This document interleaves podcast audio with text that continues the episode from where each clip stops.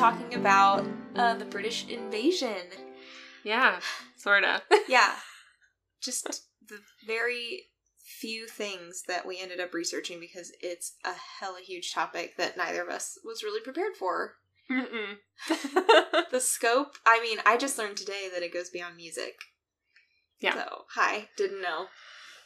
It's a lot. Um, I also always just associated the Beatles with it, which I feel like is what a lot of people do. Um, they're not the only thing associated with it. So we're not going to be delving too deep into the Beatles because of that. We are going to save them for probably at least two episodes. I would Yeah. imagine it would take to Like- talk about them. Their own series because there's so much to talk about. Yeah. So yeah, we're gonna do our best with this, and just at the top here, we're gonna put a little disclaimer Yeah. that Good timing. You could hear. Um, it's about dinner time. We're behind in our recording schedule because that's nothing new for us. That's how we roll. And John kindly said that he would make dinner for us, so he's gonna be chopping some vegetables in the kitchen, which my apartment is small. It's literally right next to the living room, Yep. so you might hear that in the background. Sorry, Sorry. if you're hungry and jealous. of our vegetable soup that we're gonna have. Uh, But yeah, just that's not the cats this time, just our dinner being made. but also, there still are cats that live here, so Yes. you know you can't rule those out. They might That's also true. disturb the peace. That's true. Very true. Okay. Alrighty. Tea first? Yeah, tea. We know tea. An so easy let's do- part. Yeah, the easy part. Okay, you go first. Okay, so I'm having a tea I've never had before. Ever. Um, it's a chocolate tea. I'm not Mhm. sure how I'm gonna feel about it. I've had the chocolate mint tea. Didn't like that. Yeah, but chocolate's different. I know. Peppermint can go wrong in so many ways. Yeah. Um, it's traditional medicinals. Mm-hmm. and it is smooth move. I knew it. um, Helps don't ya. need it for that. Helps you get regular. Yes, I don't need it for that. I was just looking in my tea cabinet and Can I, I, was smell it? thinking that I've had a lot of the teas that are in here already. It doesn't really smell too much like chocolate. No, it really doesn't smell very good at all. So we'll see how this Cool. goes. I'll let you know at the end. Okay. Although well, Tressa might be able to tell before Yeah, well, by a facial reaction. yeah, we try not to give too much away with that, but sometimes it you can't help it if you're really like uh floored by the flavor of tea, Also, if good or bad. take like three sips and then you don't drink the rest of it. Uh-huh. It's like, huh, I have a feeling here. Okay, well, I'm drinking uh, a tea I've also never had before. Look at us go. yay. It is called Almond Cookie. And if I remember right, because I'm dumb and I didn't bring the package over here, it's from a brand called Tea Kitten. Yeah, I'm pretty sure because we've had that tea Uh-huh. kitten on the podcast before. Yeah, I'm pretty sure it is. So it's called Almond Cookie and it smells delicious. So I'm optimistic about the way it's going to taste. Does it still smell as good as it did before you brewed it? Because my tea bag smelled good. Mm. Like the chocolate tea Mhm. bag smelled really good. And now this does not smell very good. This, I would say, this smells the same. It's just like uh more. It's not as obvious of a scent. ah. You know, it's Yeah. like the tea itself was like it pretty in your face, and mhm. it after being brewed, it's kind of subtle. Mm. But Okay. still smells good. That's good. So- I'm also nervous about mine because it had to steep for 10 to 15 minutes. Yeah, that's a long time. What's the deal with that? I don't know. I've I've never heard of that Me before. neither. All right, well, here we go. British invasion. Oh, it's so much. I'm just going to cite my sources at the top because I pretty much had one and then a couple to fill in. So I found this YouTube video from Brigham Young University and it's called The British Invasion of the 1960s. Mhm. And it had a moderator, David Kirkham, who was an associate professor of political science and a senior fellow. At And the university? yeah. Interesting. And then the two like speakers, one was Robert Colson, he's an assistant professor of interdisciplinary humanities, and the other was Michael Hicks, who's a professor of musical composition and theory. That's where I got most of my information from. Interesting. And then Brigham there's- Young University. Yeah. You know that's like a Mormon school, right? Oh no. Like Brigham Young was like a founder of the church. Oh. I think. I mean, he's definitely a Mormon. Yeah. That's interesting. I didn't It's like, why would they have a lecture on the British invasion? um Huh. Wikipedia, just for a list, and then another article from American Heritage called Okay. "The Other British Invasion." Okay, I don't well, know if you have sources um, you want to say. I used Wikipedia. Period. Done. Thank you. Please go donate to Wikipedia. they are the shit. Okay, so kind of to start off, like I said at the beginning, I sort of thought the Beatles equaled the British invasion. Um, so I was very surprised to find out that Wikipedia had a list of 45 plus bands that were part of the British invasion. mm-hmm. So here are a few. And Tressa, I know that you did kind of research specifically on bands. I did. Yeah, I kind of just delved into the artists that quote unquote made the British invasion. Yeah. You know. So I can run through my list and then maybe go through the background Sure. and then we can dive into your people. Sure. Okay, so I don't have 45 plus bands listed here. don't worry. Thanks, Taylor. Yeah. Buckle up. Here we go. No, I just have the Beatles, the Who, the Animals, the Spencer Davis Group, Freddie and the Dreamers, Herman's Hermits, the Undertakers, the Yardbirds, and Sandie Shaw, just to name a few. There are like three in there that I didn't even have on my list to research. Yeah. So it just goes to show how many groups there actually were. Which three? Do you know? Uh, the last one, Sandie Shaw, um, the Dream one, Freddie and the Dreamers. and then one of the one other one, but I couldn't. I One of the thes. Because that seems to be a lot of. Right? They're all the something. Yeah. Do you think that's why the Beatles was like, no, we're we're Beatles. We're not the Beatles, we're Beatles. Capital B Beatles. That's their official name. I don't know. They were like, we're the nothing. But all their stuff says the. I thought that was like their whole shtick. Just It's like, looking around my room at my Beatles stuff. I know. The Taylor's Beatles. kind of a, a major fan of the Beatles. I mean, that's just because of my dad. So I know we said we weren't going to talk about the Beatles. so we're doing really good. I wonder if it's just stylized as the usually isn't capitalized unless it's the beginning of a sentence. I don't know. It doesn't really matter.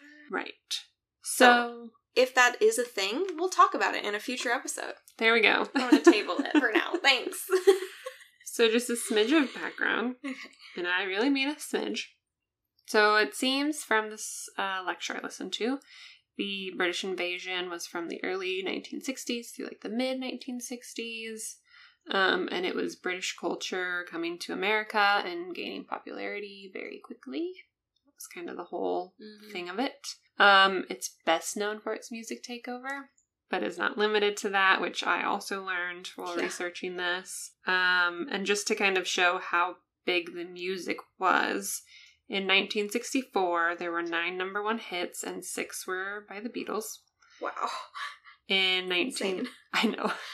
In 1965, 12 number one hits, four were the Beatles, and these are um the like nine number one hits, 12 number those are all British bands. It's just like the Beatles were kind of the, the bigger ones. Right. Um in May 1964, nine out of the top 10 hits were Beatles songs. The other one was by Gary Lewis and the Playboys, which was actually an American group oh, okay. for their song Count Me In. And about half of the Billboard charts in 1965 were by British groups. Wow.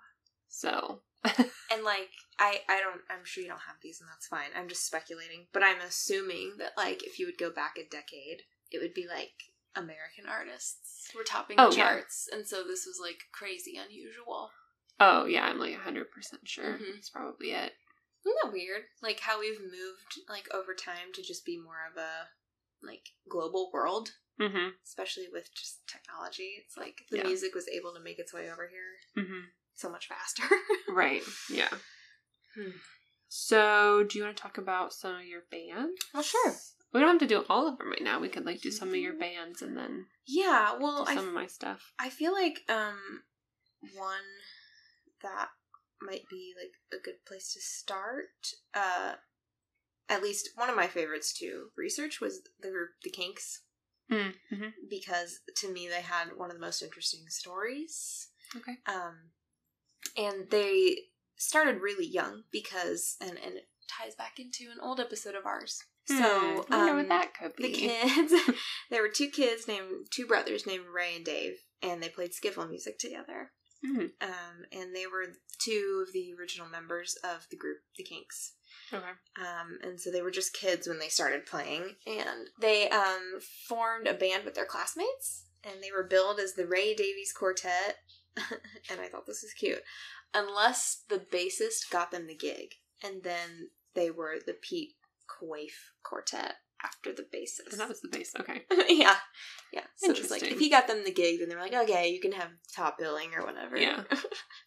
so I guess that they played together for the first time at a school dance, and everyone Mhm. was like, oh my gosh, you guys are awesome. And so they were like, hmm, maybe we could play at local pubs. And so that's what they decided to do, and that's like the only reason they really got started doing that. Wow. So um, they went through a series of lead vocalists um, before they found one that stuck.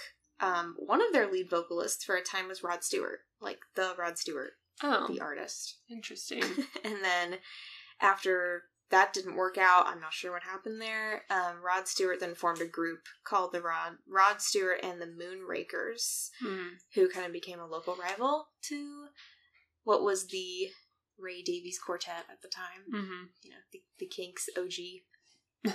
um, so they would compete for gigs in pubs and stuff. So I thought that was an interesting tidbit. Um, their name actually comes from, it's debated, but um, they believe the name came from um, their kinky fashion sense. Hmm. They also there's also a running theory that they thought kink would be like it's just it's a little taboo, but it's still Right. on the verge of being socially acceptable. That's what a kink is, you know. So they were like, "Ooh, it'll be like fame by outrage." You know, people be like, "Oh, what is this?" And the kids be like, "Ooh, what is this?" Yeah. You know. um, apparently, Ray Davies never liked the name. Oh.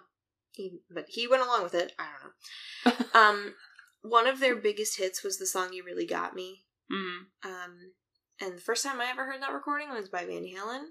Mm. It was the Van Halen cover, which Yeah. was really famous. Um, so I had to go back and actually listen to what theirs sounded like, which weirdly sounded really similar. Hmm. And you know, we're talking about like at least a twenty, okay, maybe a fifteen year difference in Mhm. recording. But I feel like, at least judging from that song, their their sound was really different than a lot of the bands that came along with the British invasion. They were considered more like blues style, kind of cutting edge, sort of like the Rolling Stones esque, Mm-hmm. versus the Beatles, who were very like at the beginning of their career were very like Yeah. pop happy music, you Mhm. know, poppy. Um, their stuff was more gritty. Yeah. Um, so this song, "You Really Got Me," was recorded in 1964 and only took them two takes to do Oh wow. made the top 10 in the US and it had this really distorted guitar riff riff which uh, I guess was achieved by Dave the guitar player um, slicing his speaker cone in his amp Hmm. so it was like distorted because the amp couldn't Mm-hmm. play the sound correctly but that's like what contributed to the gritty noise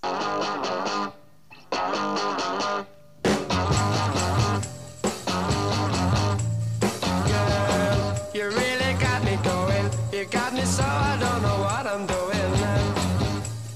Yeah, you really got me now. You got me so I can't sleep at night. Yeah, you really got me now. You got me so I don't know what I'm doing. Oh yeah. so The song has been described as, quote, a blueprint song in the hard rock and heavy metal arsenal, and is an influence on the approach of some American garage rock bands. So they were very different, I think, than a lot of the other groups in that way. A little heavier. They were also known for being very rowdy on stage and apparently their drummer once uh, hit Dave, the guitar player, with uh, his like hi hat, and thought he killed him, so he ran off stage and ran away. Oh, good. So, good times, the Kinks. what a fun group, right? And that's my little tidbit about them. But I thought they were a really interesting group when I was researching them. I Mhm. kept like audibly going, like laughing or going, huh. Yeah. they were fun. So that's the Kinks. Nice. Mm-hmm. Um, okay. Well, I can talk about why it happened when it happened Yes, please. a little bit. Mhm. Okay, so again, this is from the um, lecture I watched. And it was kind of interesting because Robert Colson talked about sort of the British side of things, and then Michael Hicks talked about what was going on in the US around this time. Mm-hmm. So Robert Colson believes that if you like if you're focusing on the British side of the invasion in Britain, they're in a post-war post-war period. Mm-hmm. Um, their economy is not great. Right. Uh, members of all these bands come from like working class backgrounds. They're just right. kids who you know didn't grow up, With money. yeah, Right. and listen to skiffle music and things like that. In this period of post-war, the empire is kind of like collapsing around them, is what Robert The Colson was quote saying. unquote British Empire. Yeah. Yeah. And what it means to be British is starting to like change. Uh, so Britain kind of grabs on to this as a way to reassert itself culturally, like this British invasion. Yeah, okay. And so, with the extreme popularity of the invasion, this gives Britain hope and makes them feel like we're still important. Like we still matter, Even though we don't own half the world. right. Yikes. So that's kind of the British side of things. Oh my. Um, and then Michael Hicks talks about the big thing that happened right around this, which was the JFK assassination. Oh, that plays into this? Sort of. Okay. And not that like someone from Britain assassinated JFK. he talked about how that moment in time is sort of like a fixed point where it's like this was life before the JFK assassination and now this is life after and like all the things that kind of changed. I mean, thing Yeah. their president was assassinated. It's kind of like rocked everyone's world when It that happened. Um, like and so go It's ahead. like Doctor Who when you said that. Sorry, like a fixed, a fixed point in time. like you could never go back and save JFK. Like Right. it would ruin like all of time, the whole time space continuum. well, isn't that in the first episode? There's like when Rose is talking to that um the guy who's been like researching the doctor forever. Um he has like a bunch of pictures of him throughout time. He's like at the JFK assassination is Oh. one of them. hmm So yeah. No, I thought about the doctor when I said fixed point. I bet you did. I was like, that is Doctor Who esque.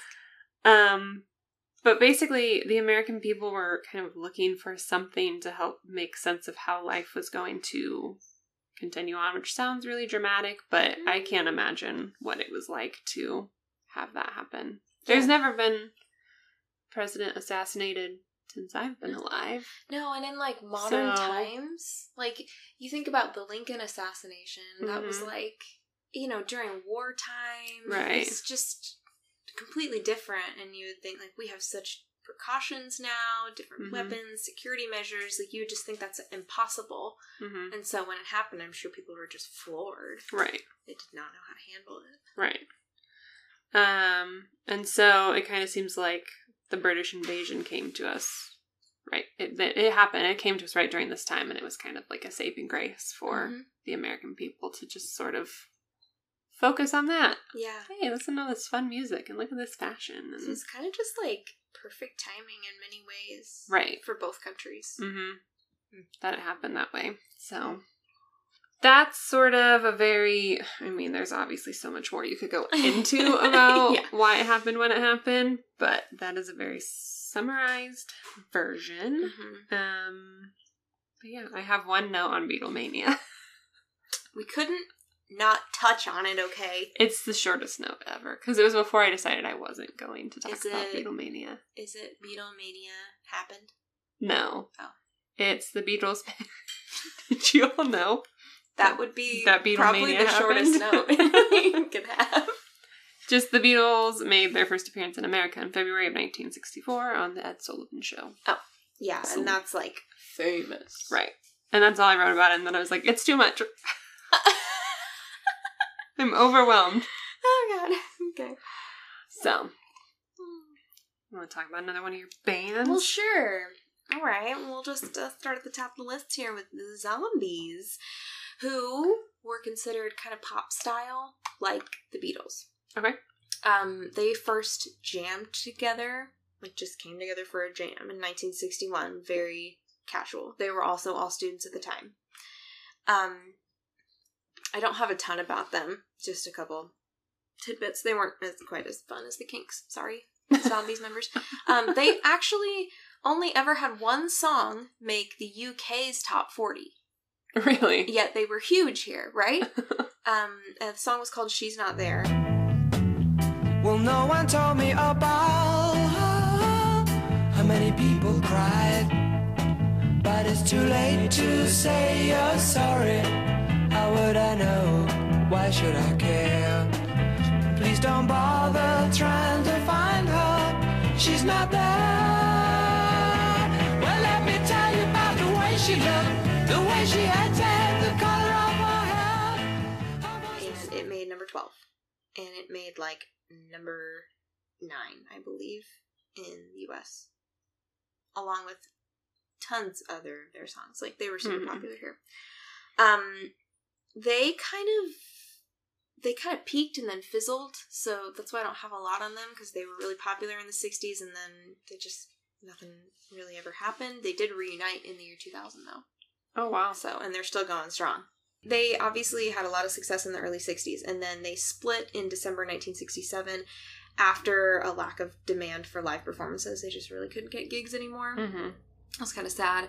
So, um, their most famous song, "Time of the Season," which Oh, yeah. if you heard it, yeah, you Yeah. you know it. Mm-hmm.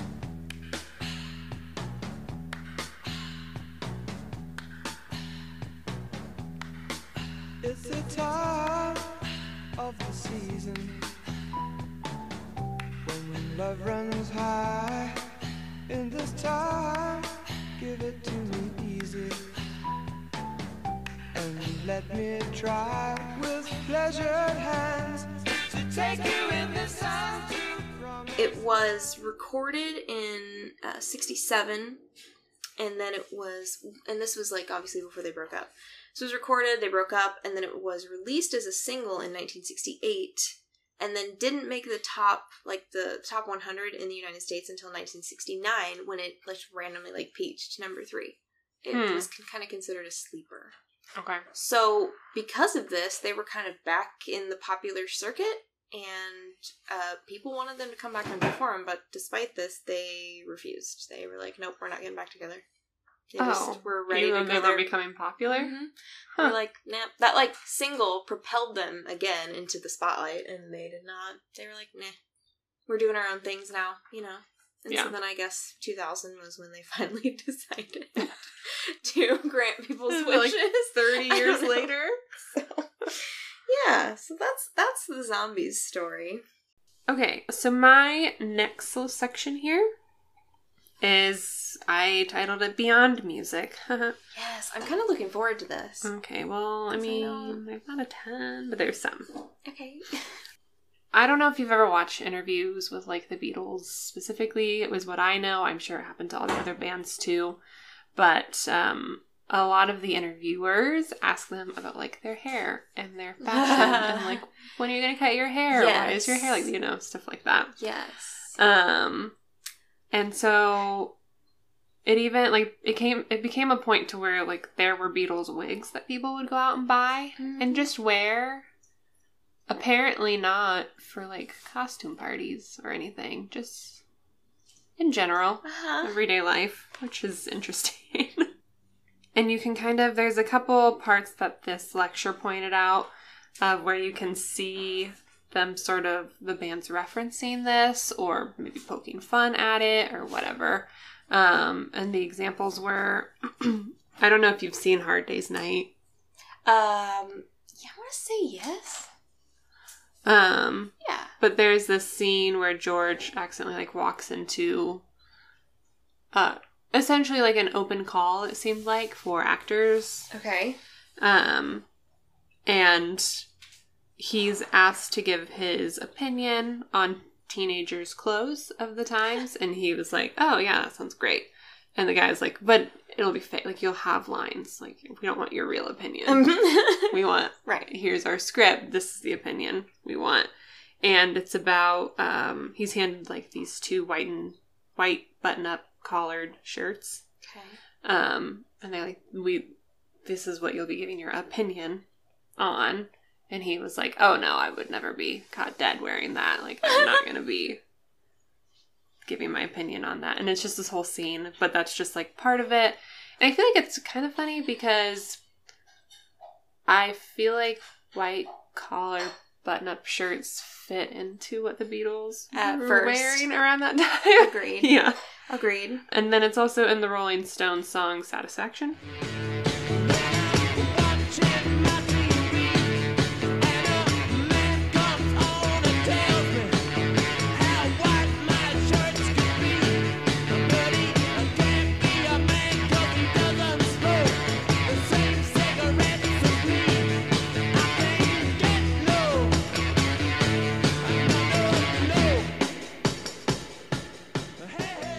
Man comes on to tell me how white my shirts should be. So it just, those are just like little teasers sort of to what was going on with them and like why everyone was so focused on that stuff. And um it turns out, I mean, I know I talked about the Beatles wigs, but it turns out like hair played a big part in sort of this almost competition that like American ba- bands had versus British bands okay. which I didn't know about, but apparently it's like they competed to see who could grow their hair the longest. So like and we can see that over I mean it's over time obviously because the Beatles start with like shorter hair. I feel like most of them do, but I It's like it just fed into the '70s like hair band. yeah, vibe. exactly. The and I know we're not talking about the Beatles, it's just the band I'm most familiar with in this category, so I can see the progression of their hair through their music. right. Um, but yeah, it's like this one band would grow their hair to like shoulder length, and then the next band would grow it to like middle of their back or whatever, and it's just like it's like a weird thing, but it became very radical. No, and if you think about like a thing. yeah, the men's like fashion back then in the '60s, like the later '60s, early '70s, Uh huh. It makes longer sense. hair was in style. So Mhm. and that's just that's it's just so weird to me that that came from Honestly, I love it. I look back at the 70s and I'm like, the hair was everything. the women's hair, the men's hair, everybody just had hair everywhere, and I love it. It's epic.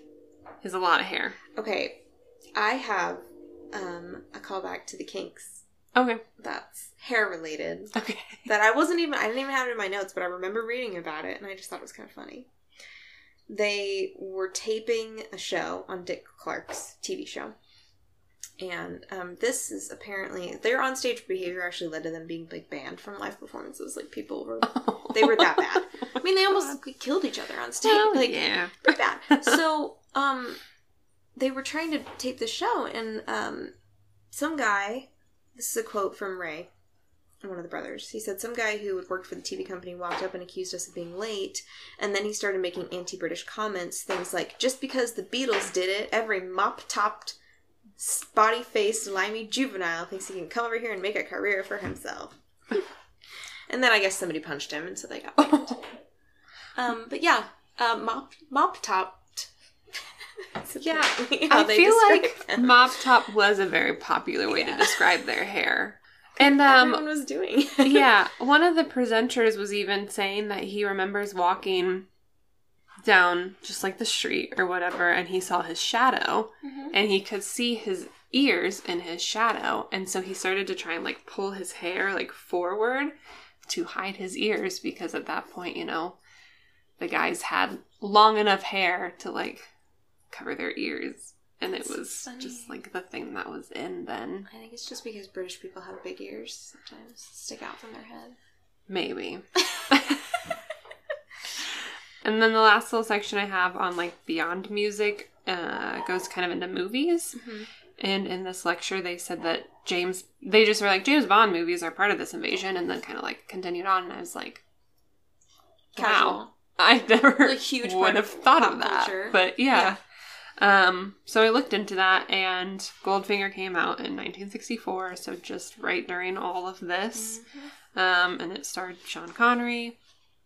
Um, so then it got me thinking about like other films during this time, and top out of the top 10 grossing films for 1964, six included Brits as stars. Mary Poppins. Yes. Mhm. Um, Mary Poppins was actually Goldfinger was number two. Mary Poppins was number one. Which I thought was funny. Good job, Mary Poppins. Wait, and then My Fair Lady too. hmm So yeah, it then they listed like six six of the stars. So Mhm. Julie Andrews, Yeah. Rex Harrison, Peter Sellers, Audrey Hepburn, Cary Grant, and Sean Connery. And they're all well, they're all from the UK. Exactly. Yeah, those are the like six Brits that were Wow. the stars. Yeah. Um, Sean Connery Scottish or British? I looked Okay. him up, and I'm pretty sure it said United Kingdom. I believe you. Well, I guess that kind of includes Scotland. I didn't look specifically. I was just looking to make sure. yeah. Ed- Edinburgh. Oh, so So it was Scottish. Scottish. Okay. But Anyway, Um, United Kingdom. yeah. So just in case people don't know, I also listed a couple movies for each of these people, minus Sean Connery, because James Bond was James kind of the big one. Mhm. So Julie Andrews from Mary Poppins, The Sound of Music.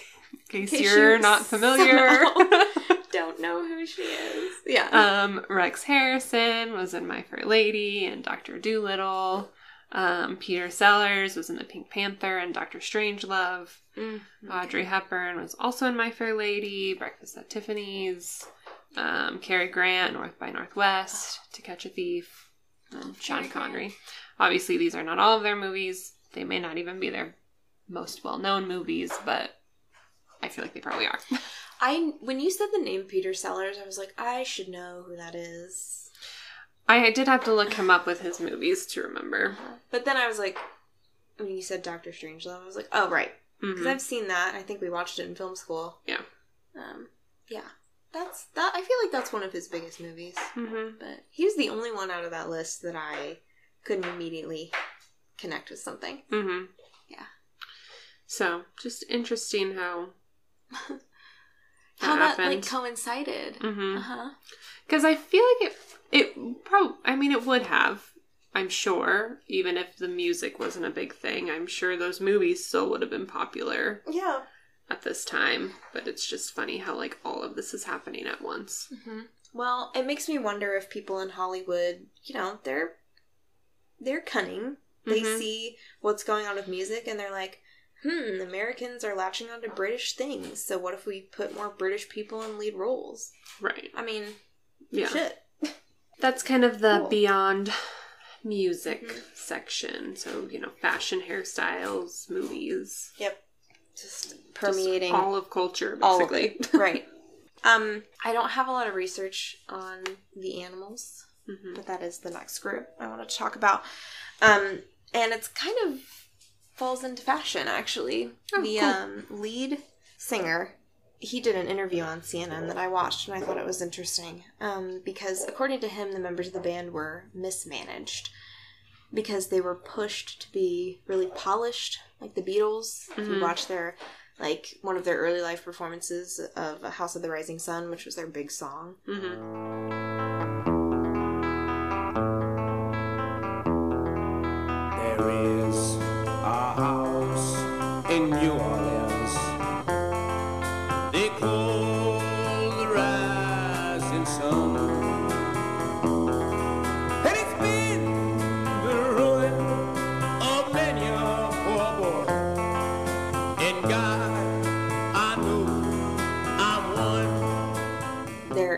Suits. They're kind of staged just like the Beatles were. Mhm. Um, very similar vibe. Um, even though their music is quite different. but um, they were they were kind of more they were on the grittier side, like the Rolling Stones, the the Kinks, you know, all that. So they didn't feel like the polished pop happy look was for them. But Mhm. they were forced to do it because they were under management, right? Right, and that's what seemed to be the popular That's right. thing. I mean, they that's what they were going off of. Beatles were successful, so they're like, well, we've got to have our groups do that too, Mm-hmm. even if it wasn't for them. Right. Um, they were very influenced by soul and R and B. Mm. Definitely like a lot of American music, a lot Mhm. of really deep music. Mhm. Um, they uh, also hated the expression British invasion Mm. because they felt like it went against the 60s like peace and love vibe of the times and they did not like the idea that they were being associated with any kind of quote invasion Right, because you kind Um, of think like war. Yeah or like just the fact that the british colonized a lot of the world Mm, and committed a lot of crimes in the process and Right. it's they're talking about like invading those lands and they're just alluding to that again with this term british invasion which i never thought about that until Mm-mm. he said that and i was like oh alrighty Yeah. that's interesting Mm-hmm. so um i that's really all i had on the animals. It was mostly from that interview but they seem like an interesting group. He seems like an interesting guy. So yeah. I wish i had more but i ran out of time. Because we're also really great at researching Yeah, ahead of I- time. well if you don't know the animals you should. Because they're a pretty big group. Well, yeah. So my last little section here is kind of like miscellaneous because I didn't really know where to put it into. Um, and it was pretty much just like two questions or topics that were brought up during the conversation. And the first one was something I hadn't really thought of before. Um, the question was asked Was this really an invasion of new music? Or well right was it inspired by music that was already a part of America, like folk, blues, rockabilly? Um, basically, music that was popular here became popular in Britain and then was reintroduced to us with new musical groups. Mhm. So, Robert Colson brought up the fact that one thing that sets these groups apart is the fact that they view themselves not just as entertainers, but as artists. And he believes it's because um, over in the UK, when you finish secondary school, you have an option to go to art school. You don't have to, obviously, but if that's what you're interested in, you What? have the option. what is that i would love to have that as a thing here right? So, a few of the members of these bands attended these art schools after they were done with secondary school. And so while they're working on their art or paintings, poetry, whatever they're Mhm. doing, they're listening to American R&B, early rock and roll, Right. etc. So it's like while they're I don't know, kind of like fulfilling their artistic needs through this art school. They're also listening to this music that they're inspired by. It's just kind of like this mix of artistry and entertainment. And Yeah. so instead of just seeing themselves as a group that needs to like entertain this crowd, they see themselves as artists. And I feel like that's that like heavily influenced their sound as well. Yeah, and it probably played into the fact that they wrote a lot of their own material. Right. They were influenced and sometimes did covers, but it was like a mix. Mhm. Like they saw themselves as like singer songwriters too. Yeah. And it was kind of just everyone in like the 50s, 40s, like you did standards, like with big band music Mhm. and jazz. It was like there were these standard songs that everyone covered. Right.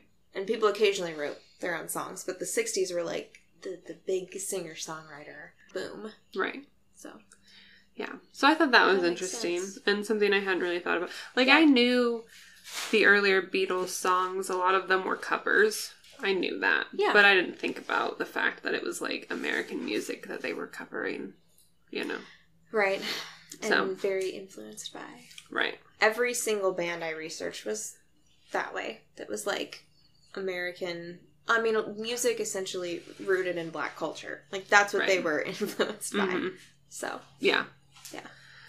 Um and then the other question that they talked about that I thought was interesting is is there is there more than one wave of the British invasion? Um Some people think no, it was only like a one time thing. Uh-huh. Others obviously think opposite of that.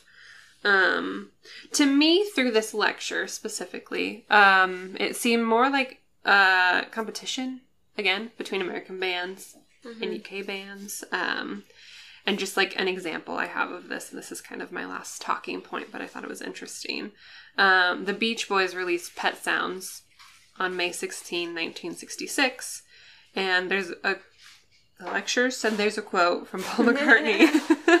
I didn't find this quote, but he said it was a quote um, after he heard it, asking, "What are we going to do now?" Um, and they came back with Sgt. Pepper's Lonely Hearts Club Band on May 26, 1967. So almost exactly a year later, they like Wow. went back and forth. You know, it's just like so interesting. And I'm sure if you looked at the timeline of this and like really listened to the music and things like that, you could see that. Yeah, like the back and forth. Hmm And I don't. Do you know the album Pet Sounds by the No. by the Beach Boys? You'll know their songs. I'm sure I Um, will. But Wouldn't it be nice? Oh yeah. Right. Uh, that's the first one. That's the one I recognized. Um, God only knows. you know that one. Do I though? Yeah, You you have to sing it for me. I Taylor. can't sing it, but the words are God only knows what I'd be without you.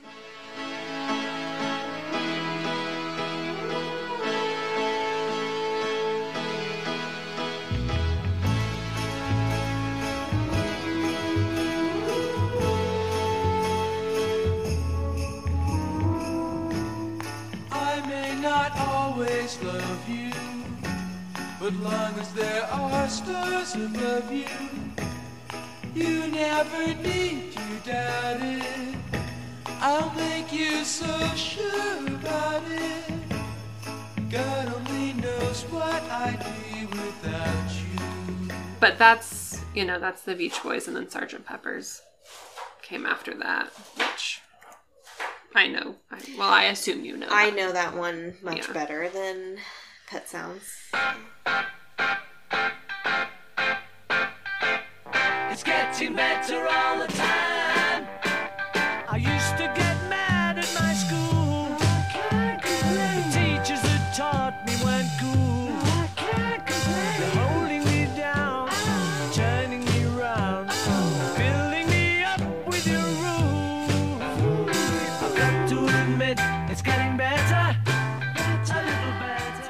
So just Sorry. interesting. The few songs I know of Pet Sounds, and then comparing them with some of the songs on Sergeant Pepper's, I'm like, yeah, I can kind of see how they're inspired by each other, you know. Mhm. And I actually did read an interview with Paul McCartney recently that they were talking about Pet Sounds specifically, and he says he's still like a huge fan of it and like plays it for his kids and doesn't feel like someone has like a full musical education until they've listened to Pet Sounds and things Yeah. like that. So I feel like Paul McCartney and a lot of these artists, like, they took influence from each other Mhm. and they, like, respected each other mhm. as musicians. And I think Yeah. that just shows in, like, Paul McCartney's success anyway. Like, Mhm. how could you get this far without respecting your fellow musician? right. So, Yeah. And it was kind of nice that they, I mean, they were in competition with each other, but not so much so that they didn't also kind of like support each other and they Mhm. weren't like friends outside of it, you know, like they were friends outside of it. They, they all kind of knew each other. Not all of them could you not? necessarily, but yeah. yeah. You're all kind of experiencing the same thing at the same time. Right. So I feel like you'd want to relate to each other and kind of be there. And also when you're in America and there's another British group, you can get together and Mhm. You're homesick or whatever.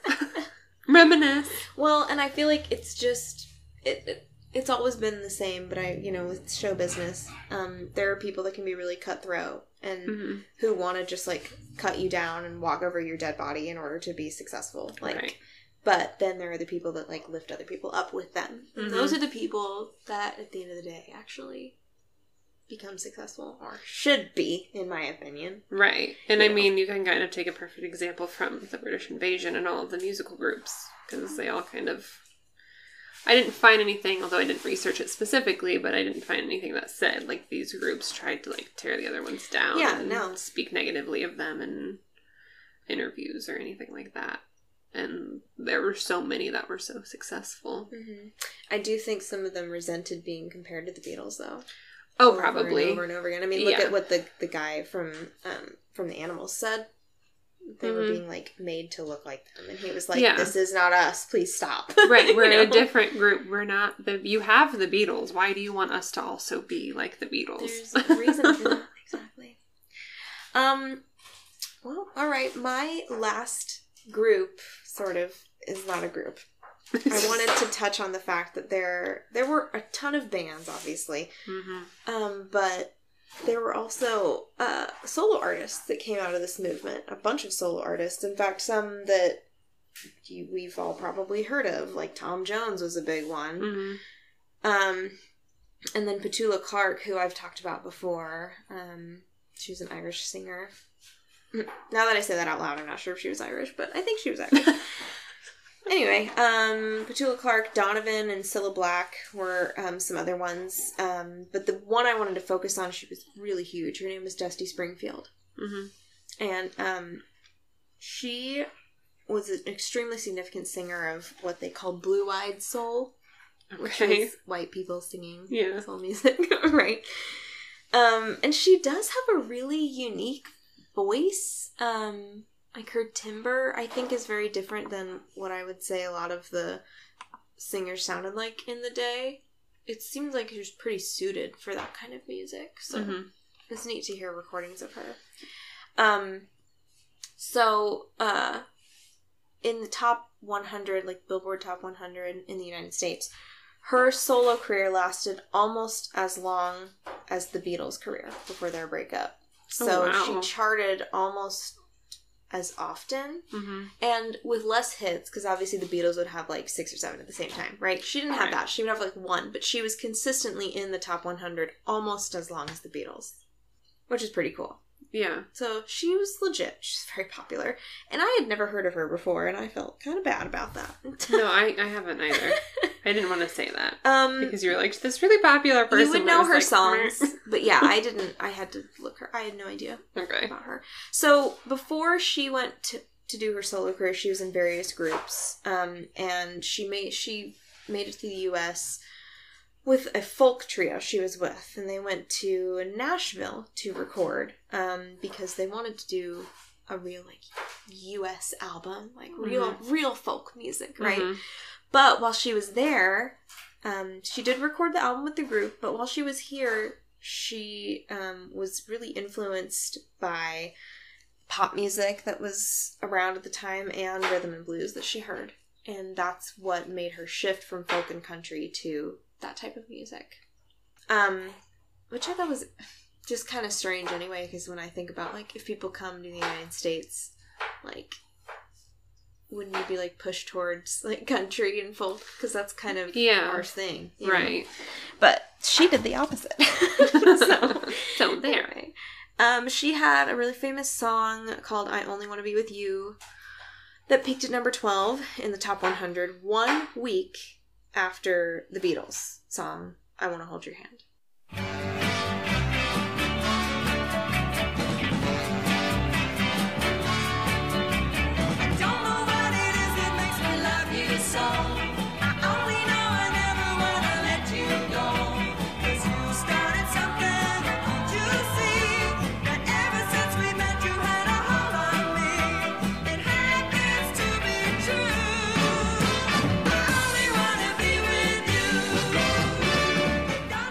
So Oh, she was funny. right after them Yeah. in terms of the British invasion. I Uh-huh. mean, she almost started it. Um, she was responsible for introducing the Motown sound to a UK audience. Mm. She's kind of credited with that. She brought it back home with her. Um, she also wrote one song that was pretty successful herself. She did do some songwriting, but a lot of the time she did covers. Um, she was quoted as saying, I don't really see myself as a songwriter. I don't really like writing. Uh, I just don't get good ideas, and the ones I do get are pinched from other records. the only reason I write is for the money. Oh, mercenary creature. that is in the quote. So, so I think um, for me, she is a lot different than um, the groups that we talk about because we Mhm. just talked about how they were very like singer songwriter esque. Yeah. the bands. hmm She was more of a cover. Where Right. she would do lots of covers and put her own spin on them. She was not. She didn't even consider herself a writer. Uh, pop was kind of on the decline in the late 60s. Like, music was getting a little more experimental. So she signed with Atlantic Records because that was the same label Aretha Franklin was in, and that's her idol, apparently. So she was hoping to reinvigorate her career with this. And uh, this is just a fun side note. But in November 1968, she suggested to one of the heads of Atlantic Records that he should sign a newly formed group from the UK. And their name was Led Zeppelin. Wait, who? and she was, and he was like, hmm, okay, yeah, I guess if you say they're okay. Wow. And that's how, mhm, that's how Led Zeppelin came to be. So thanks, Dusty.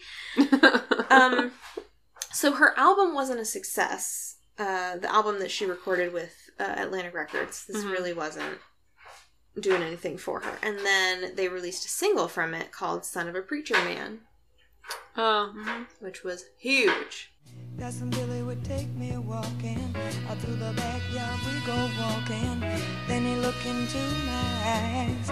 Lord knows to my surprise, the only one who could ever reach me was the son of a preacher man. The only boy who could ever teach me was the son of a preacher man. Yes, he was. He was. Mm, yes, he was. So then people wanted to buy the album after the single came out. Oh, okay. right? She continued to see quite a lot of success. It was a little more so and so at the end of her career. Mhm. Like, you know, she just kind of faded out of popularity, but she still Yeah. was like in demand for live performances throughout her life. She um she actually died of breast cancer Oh, in 1999. She was only 59. wow. That's sad. It's very sad. she had a tragically short career, I think. And I wonder if she would have lived longer if like you and I would have known her, known about her. Maybe. It's like 99, we weren't even that old. She died in 99? She died in 99. Yeah, we were six. Yeah. So, but if she would have lived longer, it's possible she would have gone on to make more music when we would have been like intentionally listening to music. Right. But anyway, tragically short life. So, was sad. Um, the only other thing I have for her was just an interesting, another kind of side note. She went on tour in 1964, kind of at the peak of her popularity, uh, in South Africa. But her tour was terminated because she allowed an integrated audience, um, which went against the nation's segregation policy at the time, because they were still segregated. Okay. So they made her leave the country. Isn't Wow. that wild? That's crazy. and I was like, that just makes me like, that really like hit home how it was not actually that long ago hmm that those things were happening and how sad it was. I feel like there were quite a few bands um who were like, no, we're not singing to segregated groups. No, right.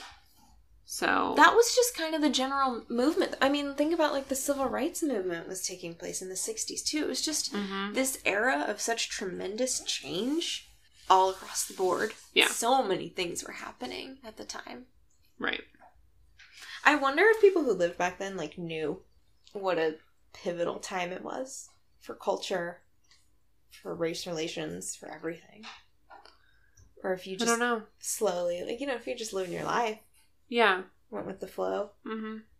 It's just weird to look back on it now. But anyway, that's Dusty Springfield. Cool. So now you know her. Son of a preacher man. now you know. Um, yeah, I kind of wish. I mean, I I do. I have I have grandparents who were obviously alive during Mhm. this time, but I kind of wish I knew someone who was like a teenager Yes. during the '60s because my dad was born in 1960, so Mhm. like Well, he wasn't. I guess my mom was. She's the closest thing. She was born in 54. Yeah, So because I'd I mean, be she graduated to- high school in 72. yeah, so she's right during that time. Yeah. I'd be interested to get their perspective. Mm-hmm.